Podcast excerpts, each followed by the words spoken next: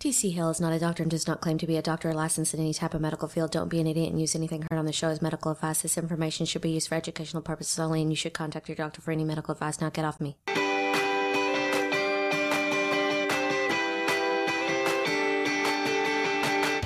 Welcome to Kick It Naturally. I'm Kenna McEnroe, and I'm here with TC Hale, author, natural health expert, producer, and just about everything on the planet. I'm all the things in the planet. Also, beets can make your pee brown. Oh, nice to know, really. Y- You know, it, it, it seems like they should have like a warning label or something because all the time I will have clients and people email me freaking out because their pee is brown or almost red. Am I bleeding? Am I dead inside? And I'm like, did you have beets? And they're like, yeah. And I think that just just the way some people process them, maybe they're not processing them enough or something, but it, it can make your pee brown. So I, I'm, I'm gonna just I'm gonna write a letter to see if I can get a warning label on beets. There should be something. Um, if this is your first time hearing us, I'm sorry. Uh, today we're going to be talking about water, but before we go into that, let's say hi to Hottie Patati Will Schmidt. Hi, Hottie Patati Will Schmidt. Howdy. He is a fitness trainer extraordinaire to the stars here in Hollywood. I do that. And I'm trying to get him to tell me who all he trains, but he won't. It's a it's top secret. Mm-hmm. It's need to know basis. Exactly. All right, so uh, but Elvis is one of them. who? Elvis. Oh, okay. Yeah, he's in the building. Um, so if you haven't liked us on Facebook, go ahead and stop everything you're doing and go to Kick It in the Nuts. Like us there. That's where we post all our show topics. And you guys can ask any questions that you want us to cover. You can also give any kind of like, if you, a suggestion for a show topic, because we're starting to run out, people. Yeah. We need some suggestions here. Uh, I was thinking bone broth. Did we do anything on bone broth? No, we should do a nutrient rich foods Yeah, show. I was yeah. That's a great that. idea. Superfood Yeah, staple yeah. foods. Right. Okay. we'll do that soon. Stay Our- tuned. Yeah, stay tuned That- to it'll see probably- if I can drink it. Right Yeah. after the Botox Yeah, episode. we'll yeah we'll do that after the one on clowns. Okay. Oh yeah, we forgot to do clowns. Um, so, uh, i- if you like audiobooks, you're going to love our sponsor, Audible.com. Audible.com. is giving all our listeners a free audiobook of your choice and a free 30-day membership. Go to kickitinthenuts.com forward slash audiobook to find the link so you can get yours. And I hope one of those books is Kick Your Fat in the Nuts. Because you can get that free now. It's an audiobook Mm-hmm. because we're that fancy. And it won't be Tony reading it to you. So right, which you can helps a lot. That Yeah. helps a lot. All right, so water. Yeah, hmm. let's do water. No? It's a good one. I don't even know that I have any To opening pound or not to pound water? pound you know, no no don't chug water. Don't funnel it. Okay. We don't want to funnel water. Main line. I don't know. Uh, that might be too advanced. but I don't know what you're talking about. You know, ever, ever since I moved to LA, I mean, Texas is dry, but it seems so much drier here that, like, automatically I just started drinking tons of water. Cause Yeah, it's well, I moved dry. from Florida, So, so, it was you know, precipitation. where I lived, I just. I walked around like I was I Covered You was just lotion. licked your body, yeah, Right. for Just hydration. inhale. So let's just let's hop into questions because I also we also have some great Ask Tony questions that some people submitted that I'm hoping we have time Ask to get Tony. to. Ask Tony. Ask Tony. Ask Tony. Yeah, that's what I. Oh, oh, I thought they were calling you a donkey. No, they weren't calling me mean names. Ask Tony. Okay. All right. So our first question is Laura from Los Angeles, California. What is the best type of water to drink? And then Tracy from Wellingborough, Northamptonshire. What's the best water to drink in the UK? So that's kind of what this episode is about. Mostly is is we we want to talk about uh, the type of water that you're drinking, wh- who's drinking it, uh, who should be drinking it, who should be drinking less, more. When do you drink it? What are you saying while you're drinking it? All that kind of stuff. Should kind it be cold? Should it be warm? Should it be room temperature? Sure, I mean, we all can- those. We can make up. things. We can make up Carbonated, stuff like that. salty, Covered in alcohol. Yeah, Right. oh, yeah. I like my water doused with alcohol. But I I don't have a like a UK answer. I don't know if there's there's something else You over there. get out more and travel. Right, I do. I need to stamp some passport pages or something. But um, we're still going to give you an idea of what you should be looking for, depending on your chemistry and all that kind of stuff. So uh, I know people want to know what's the best kind of water to drink, but there isn't really a, a one answer. Um, but if somebody is like in a bad way in their health, and they uh, let's say that their blood pressure is really high and they haven't ever taken a step to improve their health at all, I'm gonna say I want you to drink like the wet kind. you know, don't don't don't get so hung up on this and that, and, uh, you know, people are saying you have to drink alkaline water, and you have to, you know, they're they're making so many rules that it kind of restricts somebody. Some people just need to drink some water, Yeah. um, and other people need to drink less. So we're going to talk about some specific ti kinds that might be the most beneficial, but um, the first answer is just the wet kind. Yeah. You ever seen water like on leather when it's like all dried up leather and then you put water on it? I mean, that's how I think of some people that don't drink water ever. I'm like, you're just an old piece of leather Uh, who needs some water on it. Yeah, I've never put water on leather. yeah, Oh, does. okay. Leather is made of collagen, which does like lose its form when you're dehydrated. Yeah, Huh. it gets is all interesting, yeah. Anyway, I think we could make some rules or guidelines about types of water we shouldn't drink, like in Mhm. general. That's a great place to start. Let's Yeah. start Salt with that. No, from the well, ocean. Yeah, don't drink that. depends, but but uh, the kinds of water we'd be, I'd say we'd be against would be like regular tap water, just because of a lot of garbage that's in it. Yeah, and we have some people with questions with, with that, and we'll get into a lot of the specifics Oh, with okay. tap We water. wanted to get into questions then first, and we'll get to the. No, but, we, no, but keep going. We'll just we'll we'll dig into more into tap water though. I I vote against alkaline water. Also, I, I As- second that as a blanket, not good. Even if you are too acidic, whatever you mean by that, it's still not Right. good.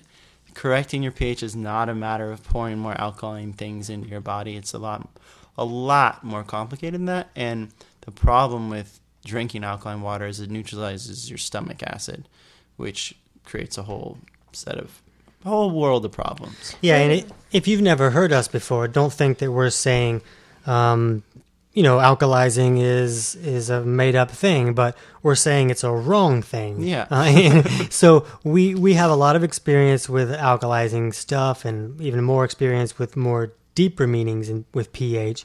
And we we did a whole episode on Yeah. on that, Yeah. right? Yeah. On I think- alkalizing, yeah. So listen to that. So we, maybe we won't cover all of that, but um, some people at at their blood level is a little too acidic, and they could benefit from helping their blood be less acidic. That is true, but the means that a lot of people are doing that by um, are completely wrong, and and the means that they're gauging that buyer even worse. Yeah. Riddle me this: If you were on acid, like a hallucinogenic drug, if you drank alkalizing water, would that bring you out of it? No, it would make it worse because it would Okay.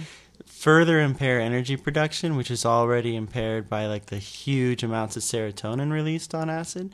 So it would push you even further into metabolic oh, dysfunction. Oh, okay, Every good to show we learn that Will knows a little bit too much know. about acid. drugs. Yeah. and- What? and- What? yeah, What are you saying? It's all armchair. He's just been reading up on it. yeah. Right. Right. So, but in any regards, no matter where someone's blood pH is, which is the only real deciding factor as to whether someone needs to take steps to alkalize that situation or not. But even if that is the situation, we find that alkaline water is not the right route to go because of you're dampering, di- you're messing up digestion. and energy production at the cellular level. But we don't got to go too deep into that. But it's bad. It's bad. Yeah, so that's a bad one. So alkaline water, I say no. Yeah. Um, another one I say no is people that are pretending that it's water, but it's just sugar in there. Mm, Like, like a jar of sugar. yeah, it's like a jar of sugar, Are you? and they're but they're selling it as you know flavored water. Now there are some flavored waters that. Here comes a sneeze. Ken usually does three or four in a row. Oh, that's such a a couple southern of those in. gentleman.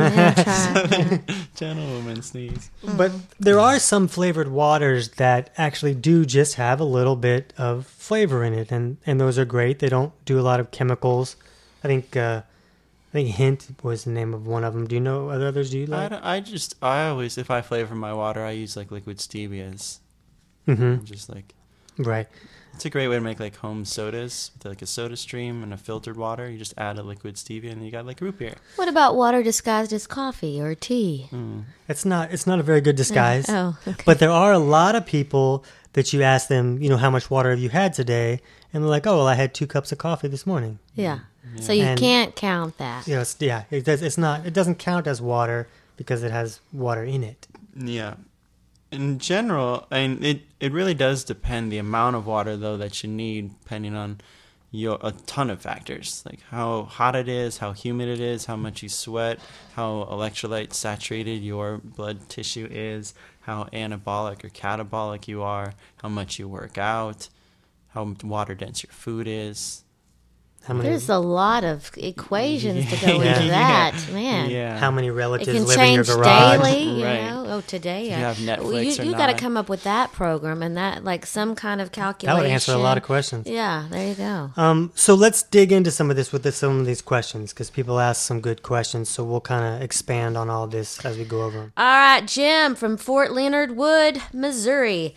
I drink anywhere just short of one gallon to about a gallon and a half per day. Is that too much?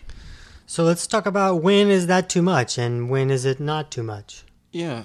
If you're electrolyte deficient, I think is probably one of the the biggest markers to be careful not to drink too much water. Like if you're already low blood pressure, uh, which you can check easily with by testing your blood pressure, you can see like oh if you drink a whole lot of water just by the basic sign or the basic principle of diffusion, like when you drink a fluid that doesn't have as much stuff in it, it's going to pull stuff into it. If it's in like a, a medium, like if your, your bloodstream's denser, it's going to pull electrolytes out of your bloodstream and into your kidney stream, and you'll pee out your electrolytes. So you don't want to overdo it if you're already low on electrolytes. Yeah. So when you may have noticed that if you drink a lot of water, you pee more. So that stuff flowing through is just is taking stuff with it and pulling it out of the body.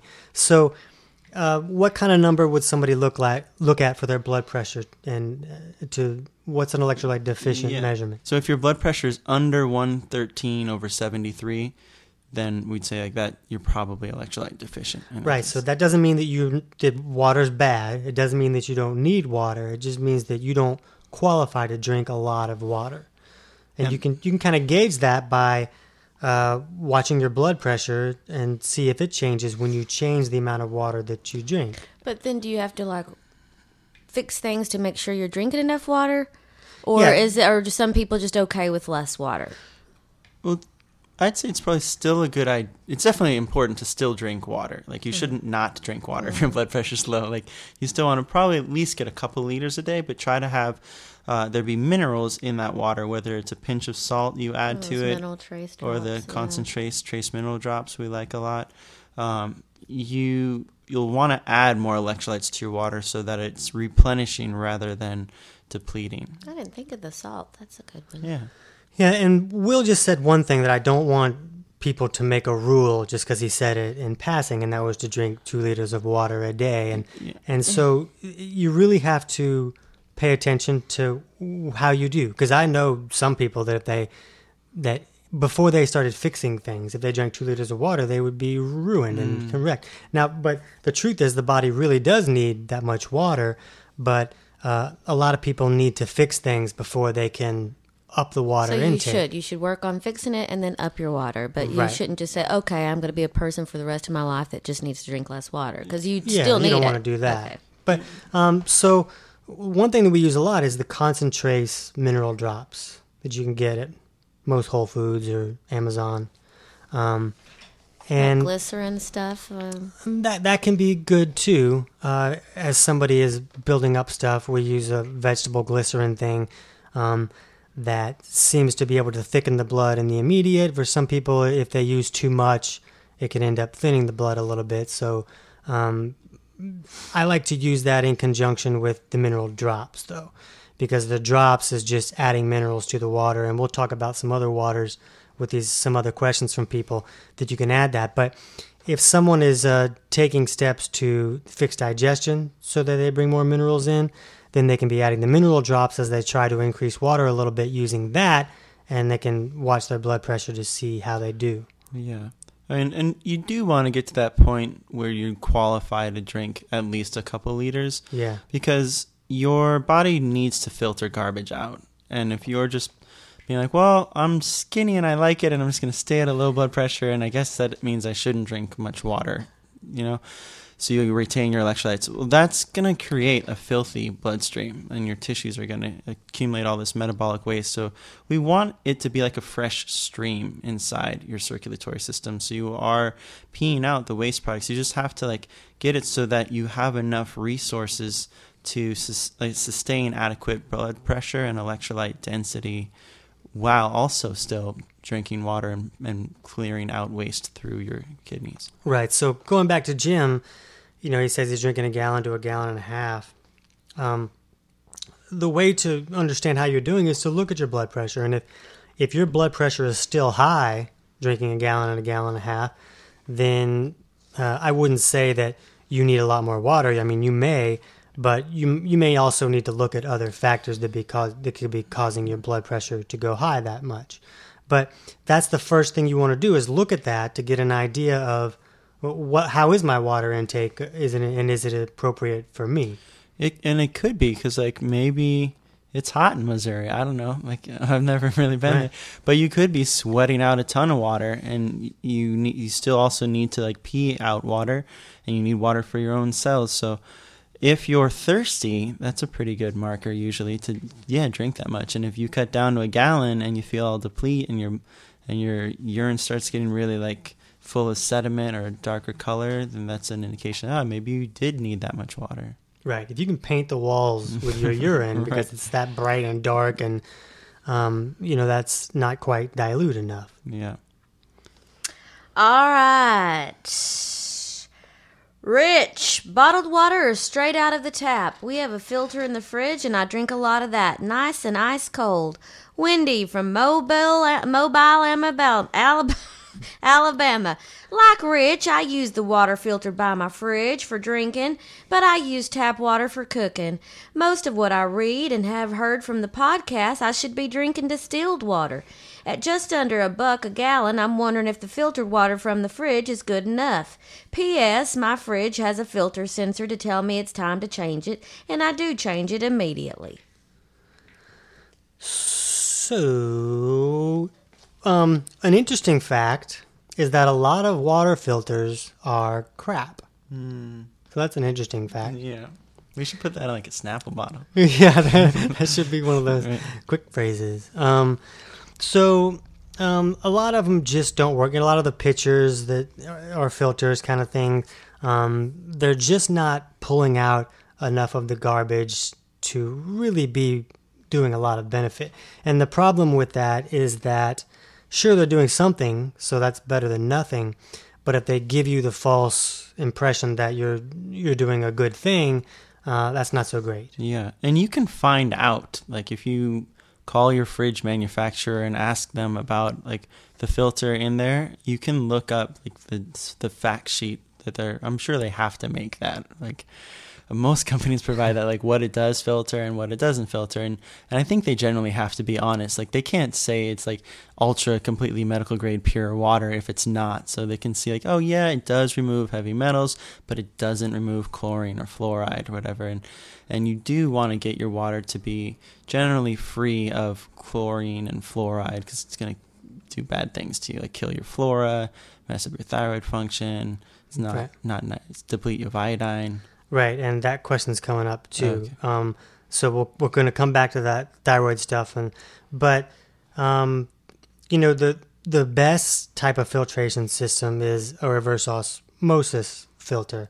and it's the kinds you you know the big kinds usually they you build them in under the sink. But there's another company that does one that's pretty good too. Do you remember the name Yeah. of the website? I I love it. We actually just started selling them on our Natural Selection Nutritionals website thing, but there's um, Pure Water Systems creates these water filters that were designed in the spirit of the findings of this amazing hydrologist named Louis Claude Vincent, and they call it BEV water, which means bioelectronic Vincent water. So it's water that's been filtered and sort of like not ionized, but like put in the range of pH and uh, ORP and filtration level that he found produced the greatest health in individuals. So they call it BEV water. You can look that up. If you go to mybodyofknowledge.net and type in perfect water, you can read all about Louis Claude Vincent and the filters. And there's a spec sheet too that shows what exactly those filters pull out of the water versus other systems. And we'll put a link right to the the water filters too. Do you, remember off the top of your head how much they are? I know they're not like the four thousand dollar ones. They're not. Uh, the, the, an interesting note is they they are less expensive than reverse osmosis systems. So if Right. you're looking to get water on that level, this is a cheaper option. And they have they have three models. There's like a portable one that has they're all the same filter. It's just the format of it. It's a portable one. There's a countertop one and there's an under the sink one. And the portable one I think is around 600. The countertop's around seven 750, and then the under the sink model is like closer to 900 or 850 or something. Right, and um, I just I really like the under the counter thing. And I have a reverse osmosis. I don't I don't know what the under the counter, the BEV one, uh, works, but I, I love that I can just you know push a little handle on my sink and I get water. I don't have to do another. I don't have to go to the fridge where I filtered it or some other thing. Um, so I really like that. But the reverse osmosis filters are a, little more expensive. Um, but uh, you know the it- it's not like these four thousand dollar filters that people are selling in the uh, multi level marketing companies that are all alkalizing their water and making it to where it's it's really not good. Yeah, yeah, and they're adding they're adding minerals to it that may be good for some people, but the, the great thing about reverse osmosis water is, and Bev water, it clears out everything. Pretty much just the H2O is left, and then if you need electrolytes, you can add good ones or the right kinds for you. Right. So if you are a person like we talked about at the beginning that's electrolyte deficient, um, and you're drinking reverse osmosis water, then it's good to add mineral drops because the reverse osmosis process pulls all the junk out, but it pulls the minerals out too. Um, not quite as much as distilled, I don't think, but uh, you're still you lose a lot of that good stuff that would have naturally occurred in water 500 years ago. So you want that stuff from 500 years ago. So adding mineral drops back in there is a good is a good step to take if you're electrolyte deficient. All right. Um, so wait, let's look at. Uh, yeah, so um, I I don't love most of the fridge filter, filters because the ones I've seen have been uh, have the similar effectiveness as a, a pitcher filter, Sure. like one of those Brita things that you would pour in Yeah. the water and it kind of filters it through a, a carbon filter, Yeah. and that just doesn't do enough to pull all the junk out. Yeah, and like I said, you can get a spec sheet usually of the report of what the filter pulls out of the water, but you can also fairly inexpensively for I think it's probably like 20 bucks or something on Amazon get what's called the TDS meter, which measures the amount of total dissolved solids in a fluid. And you can just put that into a cup of water from whatever source you want to analyze, and it'll tell you how many parts per million of garbage or minerals are present in it. So if you do it through like a BEV system or reverse osmosis system, it'll be like super close to zero, like between like 10 to 30 parts Mhm. per million. And then you go out of tap water, it's almost always around 350. So then you could run that water through your fridge filter and see like, ah, did it get better or is it still a full of garbage or not? So in in Florida, my brother lives in Florida, and uh, we tested his tap water and his pool to see which one had you know how, oh, how the chlorine was similar or not. And his tap water had more chlorine than his pool, Oh wow. and he immediately freaked out. But he freaked out in the manner of. I must not have enough chlorine in my pool. so he runs outside. He's like, he dumps a bunch of chlorine in his pool, Oh and we go swimming the next day, and we can't see for three days. Oh my I god! mean, like, I'd be it was scared like there'd be so- some pee in it too. Like, though, burn 'cause your eyes People out. always pee in the pool, so obviously. Right. Yeah. So don't don't trust the the tap water. It has a lot of garbage in it that is it's it's really not good. yeah, I Um, didn't. I didn't think of that as a way you could test if your if your fridge filter pulled chlorine out or not. Just use like a pool kit system. So um, let's talk about distilled too, because that was part of Wendy's question.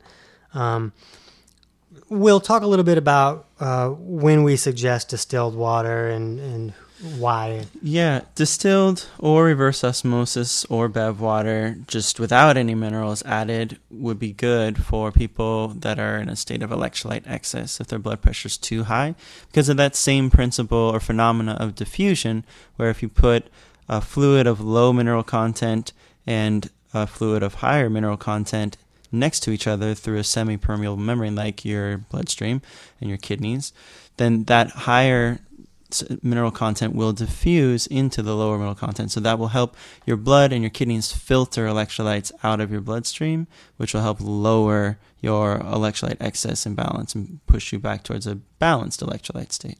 Right. And there are some opinions out there about distilled water, you know, being like they call it a dead water and um, that that's not beneficial. And, uh, you know, the, there's debate about that, but the main thing to look at is if somebody has really high blood pressure, their blood pressure is, you know, 150 over something, 160, um, then th- it might be more important to give them some help to get some of that junk out of the body and so that the body can function better. And that doesn't mean that they should always drink distilled water. Um, but if it can help them pull them out of an emergency situation, then to me that's a, a beneficial thing to do. Yeah, and I mean, I honestly at this point don't don't know enough to distinguish of all the benefits of reverse osmosis versus distilled water. Right. I'm not sure, but the diffusion thing works in either case. Like it will lower blood pressure, and um, to me, it seems like reverse osmosis water is a more natural structure of water. I agree, and I, I'm always going to want somebody to go towards reverse osmosis. But if if somebody, I'm not going to make them install a filter in their house before they start correcting issues. Yeah. So as soon as someone sees their blood pressure's high, if they want to grab some distilled water and drink some, then that, mm-hmm. that might be good. Another tricky thing though about people that are that are trying to do this as low budget as possible like if you're going and buying distilled water from the grocery store like in plastic containers you might notice that that water is extra plasticky tasting. And it's because it is as they say a hungry water. I mean it pulls more sediment into it. So you know, for that that you're drinking plastic. Yeah, you're drinking That's plastic. great point. Yeah. You know, and I've definitely noticed that when I've gone and bought distilled water, it's like, why does this taste like I'm drinking a Nerf ball? Like, it's very plasticky, which is a horrible thing to consume. So your your your distilled water is then going to be a more toxic choice than like spring water. Right. That is a good point. Um, Dogs like Nerf balls a lot, though. Yeah. So maybe we're missing. They also something. eat anything. So, an Yeah. electrolyte deficient person, what's out there for them? Do they just need to always add drops, pretty much, or uh, some mineral spring water can be higher mineral content. It'll say the parts per million on the bottle usually. okay? And um, somebody coming up asks about smart water, where they that's basically water where they just put some um, minerals and electrolytes in there. They don't add any flavor to that, right? Uh, I think maybe maybe they've expanded and added some. They have new I- fla- there are flavored yeah, ones. They I- have plain too. Yeah, just- I could Right. be. I'm not. So I'm, I I feel like I'm okay with the plain one uh, that has minerals in it. If you don't, if you're not a person that has high blood pressure, um, but yeah, mineral drops is great, and that doesn't mean you can only drink that. You could drink like bone broth. Ah. then you have to go get bones and all that, and chicken But feet, it's so and worth cook it. it. for two days. Okay, let's go to this next question because it ties in well. All right, uh, uh, Elvia from San Benito, Texas. Boil it. I don't, I don't know anything about that. Do you? I think it would kill parasites. Right, if and bad, You you know, know, if you're drinking mold. stream water, then Right. Then yes, definitely boil it. But it's not going to remove other chemical agents like chlorine and fluoride. Right. So even if you're cooking and you're boiling something, but you're using tap water, It's still going to have not the, good. You're st- you're not going to destroy fluoride. Yeah. All right, Meg, I just read that the chlorine in tap water can be detrimental to one's thyroid. Traveling can make it challenging to drink filtered water and stay sufficiently hydrated. Any suggestions? You know, they're coming out with this awesome new technology where they were they're trying to solve the world water problem, like Africa, sub-Saharan Africa, and that sort of thing. And they've come up with these bottles called lifesavers that have this supreme filter on it that makes it like medically grade pure water through a filter. You could take you could scoop up water from like where The the, rhin- where the rhinos are bathing, you know, like full of like all that craziness, and dr- like run it through this water bottle filter, and it, you could be medically grade pure. You could inject it. Wow. Like Wow. it's pretty incredible. So you can get better water bottles. Wow. Yeah. What, do you remember the name of that one? Bob? Lifesavers. It's called like I'm But- sure if you Google lifesaver, it's gonna come up as the candy. Yeah, but yeah. You Google like Lifesaver lifesaver water. water. bottle. I have not purchased one of those. I don't know if Is it's it on nine million Amazon. dollars? I don't think so because they're trying to make it affordable for sub-Saharan African residents. we haven't had any purchases in this bottle. it's Uh, only eighty nine dollars. Come on, B. But let's talk a little bit about um, chlorine in tap water, and there, there's a lot of theories out there about thyroid stuff, and actually, I mean, it's just about anything you could find somebody saying that's going to kill your thyroid. Like, there's like six substances on Earth that somebody has not said that's going to mess up your thyroid. But when you look at chlorine in water, it's kind of a big deal. And the theory that makes the most sense to me, maybe you have another one, is that uh, we know that the thyroid needs iodine to function correctly. Like, there's not very many people that don't agree with that. Um, but chlorine and fluoride have the ability. Uh, some people say that it strips iodine from the body, but the way I view it is that the chlorine or fluoride comes into the body as a toxin, and the body will use iodine to displace that toxin. So if you have that constantly coming in, then you're constantly using all of your iodine to displace all these toxins, and then you run out of iodine. So basically, I guess you could say it it, it displaced Can iodine. you get a supplement of just iodine? You could, but um, it's there's a lot that are not uh, effective. Um, there's a lot that uh, Maybe like a squid or something. yeah, like a squid. Like actually, you know, uh, seaweed is actually a, a really good way to get iodine, and it's actual real food, so that's a little easier to pull it from. But then again, you know, some people uh, their pHs are completely whacked where the body can't absorb iodine so well, so they may try and take some supplement, but the body can't absorb it, so they're still fixing not fixing the problem. To where, so if you taking a step to avoid drinking chlorine is is really worth it. That's worth that effort. And beyond just like, oh well, I'll just take more iodine. Like it kills your flora too. Like it kills bacteria, and you want there to be bacteria in your gut. Right. It's really important. I gotta book Right. some jobs and get a good filter. Yeah. 'Cause Right. I'm just doing Yeah. Brita.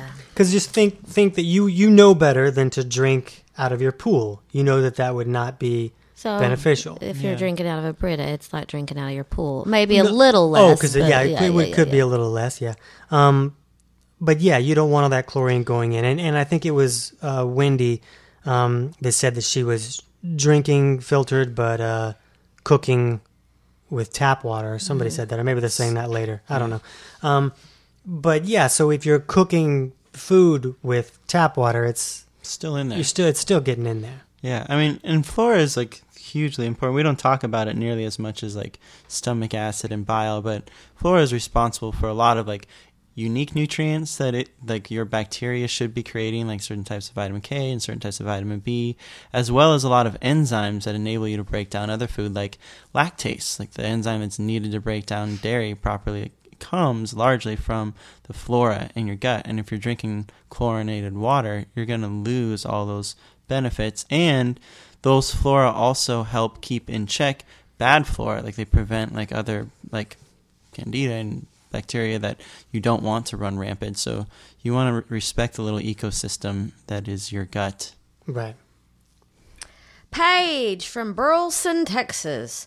Please explain the appropriate time to use distilled water. My reverse osmosis water provider closed, so have been using Ozarka. It's better than tap, but how bad is it?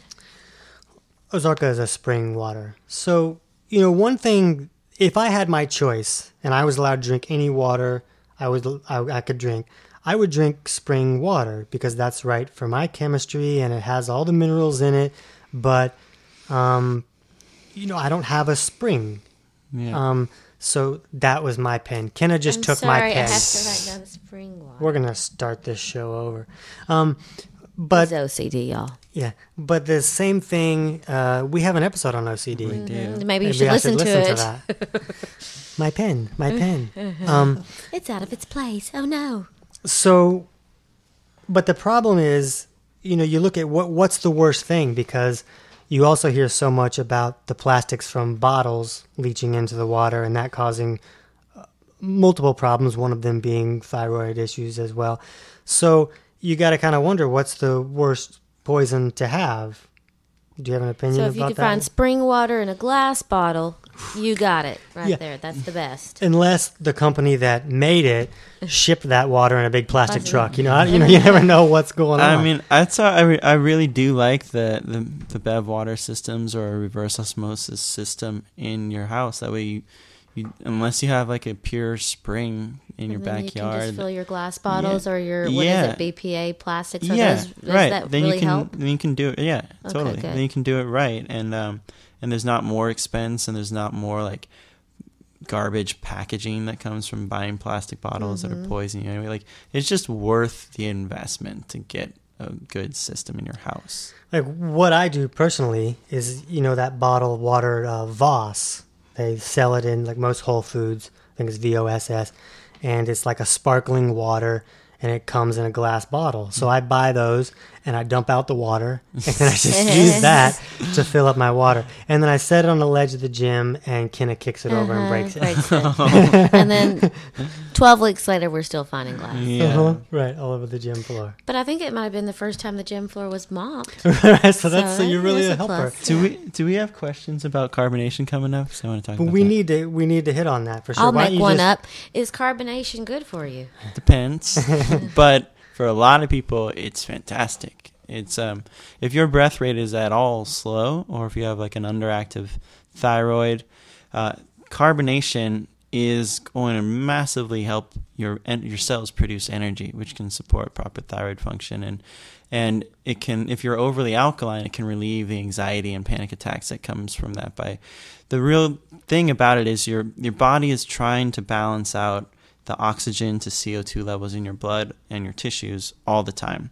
And we can inhale oxygen pretty easily, but our cells are responsible for making CO2. And sometimes they're not making enough of it for a lot of different So reasons.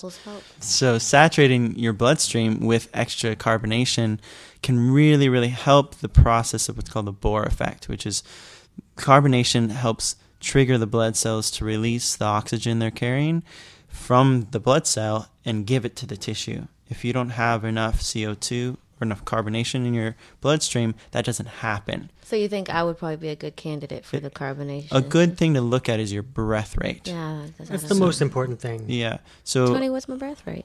I don't know. Maybe go back and look. never checked it. so, so if At one point he did with my testing. So if your breath rate's right around 16 breaths per minute at rest, that's pretty balanced. It's pretty great. You could give or take carbonation. If it's slower than that, as a lot of people's are, like mine will, without help, tend to be around like 10. When I first started all this, I was seven. Yeah, really slow. I've seen four. four. Uh-huh. It's crazy. Um, then carbonate. The slower your breath rate is, the more beneficial carbonated water is going to be for you. And then also at times of higher energy demand, like during a workout, can also really help.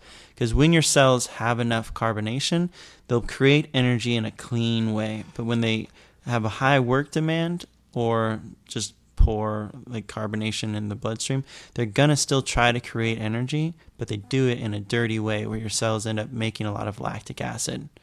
And that's what happens when you over, like you place a huge energy demand on your cells, like you're doing a set of squats or something, mm-hmm. and your legs start burning. Like part of that is a, an energy deficiency in the cells, and there's creating lactic acid and other things that are causing the pain in the area. But they're still creating energy, and more and more inefficiently as they as they do that. But if you're saturated with carbonation, you can create more energy more cleanly, and that can help relieve a lot. so sparkling problems. water is carbonated water Yeah. and stuff.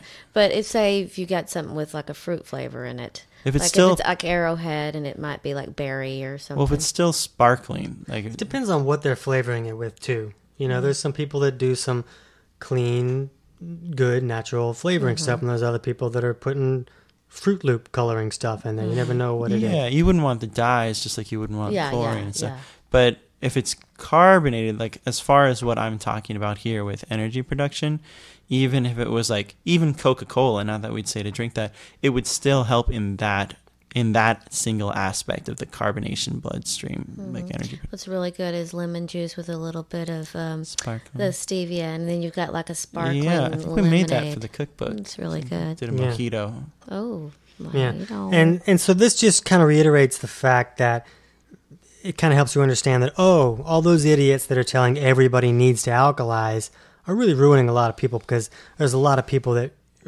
that benefit a lot when they start to drink a carbonated water that's helping acidify their bloodstream a little bit. Yeah. And again, you need to look at your breath rate to know what's right for you because one of those things is, is likely very right for you and one of them could be very, very wrong. Right. And just to get into a little bit of like the complex pH dynamics, if you don't have enough CO2, you create tons of lactic acid. So by drinking carbonic acid, you're creating a less acidic environment because then you're not creating so much lactic acid. Right. So, so these different acids aren't all the same, and they have a different impact on on your pH balance. Hmm.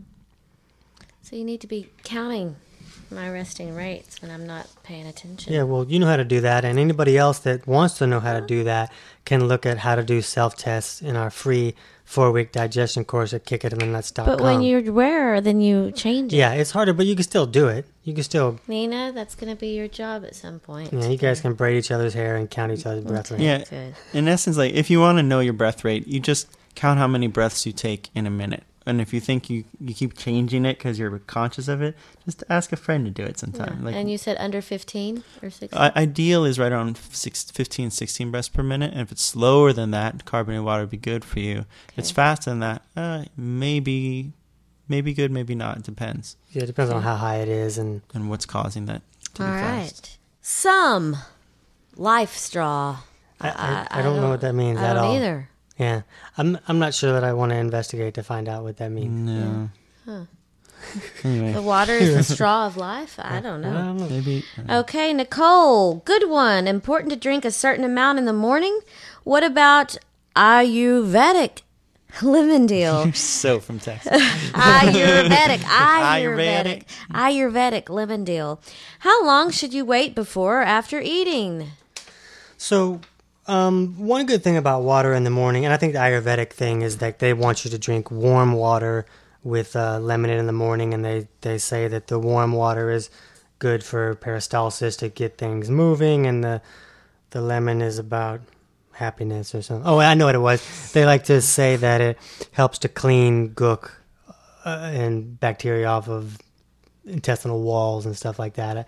But um, I don't think it's necessary for peristalsis. We kind of feel more along the lines of that the stool moves at the level of the stool's acidity, and if someone is not moving well, this they're probably not making enough stomach acid, and we talk about that a lot in our constipation episode. Um, but there is a good thing about drinking water in the morning, and especially if you have high blood pressure. If you're a person that has high blood pressure, and if you drink a bunch of water in the morning, then that water can go directly towards washing junk out of the body. Um, once you've eaten and done other things, and there's a lot of water that goes to a lot of other functions in the body, so not as much would go towards washing junk out. Do you have Um, any? Oh, a question about like the temperature. Is cold water bad for you? Because I love ice cold water, but people say no, it shocks your system. You need lo- you need you know room temperature water. I think it really depends on you.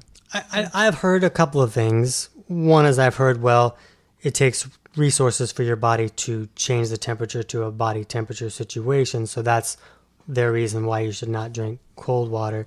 Um, and I've looked at other views that were like, just shut up, just drink whatever you want. Yeah, your you, you know your body will figure it out. You know, I mean, if I'm in the middle of a workout, I don't want a cup of hot water. Yeah, I know. you know, and so it depends on like how hot you are, like if your body's trying to cool itself down or heat itself up, and where your base temperature is.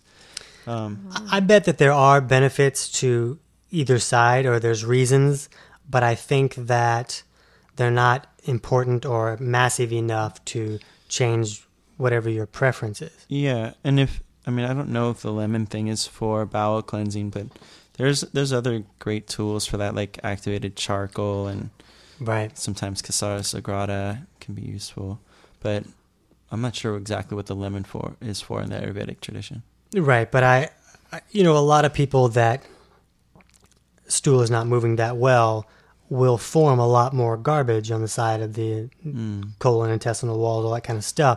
So anything that could help would be beneficial in that respect. Sure. So that could be great, but we just kind of view it as fixed digestion and everything kind of works better. Yeah. Go.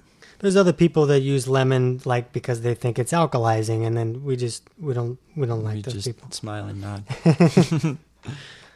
All right. Anne from Holden, Missouri. There is some smart water out on the market. I was wondering if it really is that much better for us. I think we talked about that, Anne. Mm-hmm. So uh, just uh. I hope you caught the beginning Yeah. of the show. go back and Yeah, rewind. just rewind a little bit. All right, Cherie, how do you know when you need to take a drink and when to just stop talking? I talk a lot for my job and my throat gets dry, but I have low blood pressure, so try to limit water. Then I lose my voice. Can't win. I always vote for just stop talking. Yeah. That's my that's always that's always my thing. Right, and you do want to get to like, take all the steps that we recommend to get your blood pressure up higher, so you do have more of that. Um, in in that case, would you recommend any kind of like things that can be sort of lubricating, like glycerin or honey, or You know what? I- I've never tried glycerin for that type of lubrication. People always recommend honey, and I I've never had success with it. Mm. And I and I maybe it's just because it's a sugar, but the people that I've used it with, it just didn't help. But one thing that Cherie could do is she could, if you know, if she's not putting drops in her water, put mineral drops in your water so it'll allow you to drink some. And then when you're having a situation where you're talking a lot, just drink small amounts, and that's a really easy. Uh, temporary fix Mm-hmm. while you work to bring up blood pressure. Yeah, you, I mean, your throat shouldn't get dry when you're talking. I I remember though my I think my mom and one time when I used to want to be a musician, I was singing like a ton, and I found out about this spray called like Singers Rescue or something. Yeah, like I've tried that too. Yeah, and it provided some relief, but really you want to correct the reason why you're so dehydrated and and why there isn't more water in your system. Right. Do you want to talk about the anabolic imbalance at all in that? No? Yeah. Yeah, that is good. And I think that's an important thing that we haven't hit yet.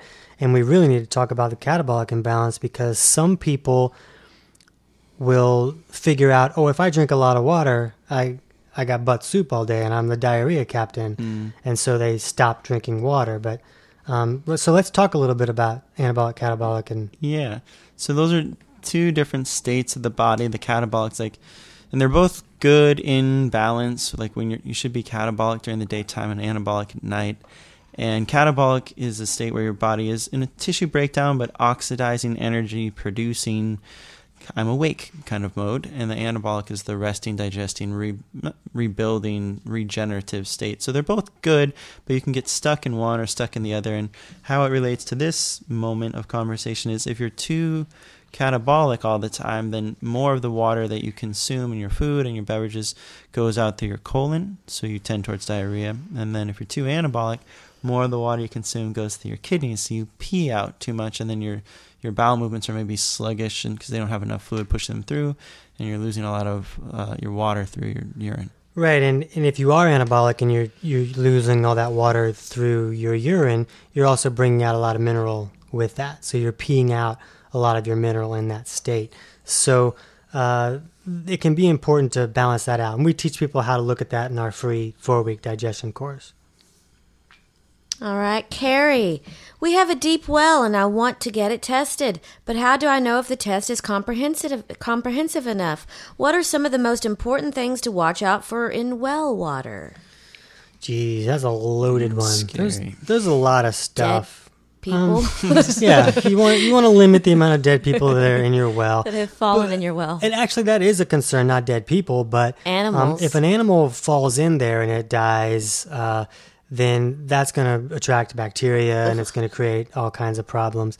Um, but there's other issues, and not that I'm against well water. If you had a good well and good water, then that would it would be a mineral-rich source of water.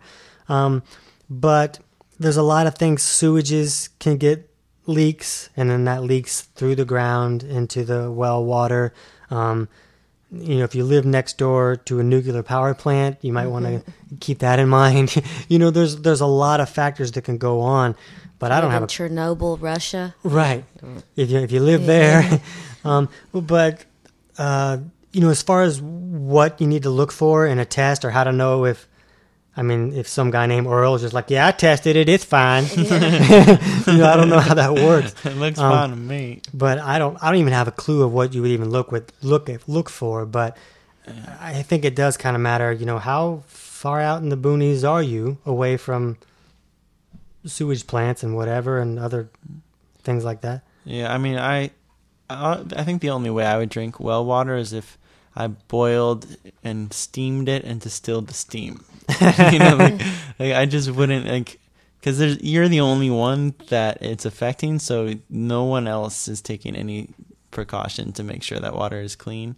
And it could be all sorts of like bacteria and cysts. Even if there aren't like pollution, it could be like biological entities that you don't want to be like Oh my parasites. gosh, my and mom has a well. We used to have a well yeah. when I was a kid. I would maybe wash maybe wash my clothes in it as long as I also put in like some bleach agent. Like, hmm, this tastes a little bit like Jessica McClure. yeah, I just wouldn't. I don't think I would drink. Okay, so we have Will's opinion, and I, I ended up not really having one. Sorry, Carrie, we, we were not that helpful, I don't think, unless we completely scared you away from ever drinking anything out of your well again. But I bet that there are comprehensive tests that you could get to figure it out. I'm sure you could send it to a lab. It's like how many pathogens and heavy metals and things are in my water. Right. Yeah. Okay, we have a couple minutes left. Uh, so, real quick, let's just review and then we'll see if we have time for a couple of Ask Tony questions. But for water, the first step, uh, wouldn't you say, is just to look at your blood pressure to figure out where you are so you get an idea of how much water should you be drinking, does it matter what kind, all that kind of stuff. Also, if somebody's balanced blood pressure, then uh, Drink some well water. yeah, do, you kind of go do whatever you want. Do what you're Yeah. doing. Keep Yeah. on keeping on. Yeah, just uh, it kind of frees you up to be allowed to do all. And I'll mix things up a little bit too. Like, I, I think that the concern of spring water in the bottles and bottles leaching, I think all that is, is legit. But sometimes I'll drink bottled spring water just so that I'm getting some spring water. You are crazy. I can't be You are stopped. I'm a rebel. You know, on Wow. Saturday nights. gosh. But um, you know, since there's good and bad to both sides, I just I go both ways. Sure. Yeah. Yeah. Wow. We've always suspected Wow. that, but he just came out. You Uh, know? yeah. On the water Um, conversation. But yeah, some other recap things like let thirst and your self testing scores be your guide as far as like how much to drink and how much minerals to add or not add. Let your breath rate indicate like if you determine carbonated water is great. And if you do want to carbonate your water, there's a really awesome product called the Soda Stream that you can get. Target sells it like 90 bucks or something. But you can ultra carbonate your water, which is really great, and make your own little home sodas. So that's my Yeah. it's favorite. like a mad scientist kit. It's so nice. Um, You can also keep an eye on your stool uh, to get indications. just for fun. Yeah, just because all the cool kids do. Uh, but if your stool's way too loose, you you at least know in that moment that too much water is going to your stool, and you probably need to do things to fix that problem. But uh, for an immediate uh, slight improvement, you may reduce what you're drinking. If your stool's too plugged up, you need to get more water there. So adding some could be helpful if you're not too electrolyte deficient. And another little thing about the the concentrates trace mineral drops can be extra useful if you're slightly anabolic because they have a fair amount of magnesium in them, which can push you to be more catabolic. Right. Right. Yeah. So that's a nice little additive. Uh, I think those are the main things that we wanted to say about it. Yeah. Yeah. So let's do a couple quick, quick. These are All same topics, so they'll be easy. Chrissy, boy, oh boy, am I glad I hopped on Facebook today. I found you. Let me give you a little background on me. I'm 36 years old, That's my five carbonated foot water. seven. that was my carbonated water bottle. I Yeah. practice what I preach. And I'm five foot seven and overweight. I have struggled for years with digestive issues. I was born with a small esophagus, so I've had to have it stretched a handful of times. So at the same time, they put me on reflux medication. So I've been on one pill or another for a long time. I do get regular checks and do not have Barrett's syndrome, but I do easily get a ball in the throat sensation as opposed to a burn. A few years ago, I started seeing a chiropractor, naturopath doctor that says I absolutely need off my Protonix meds.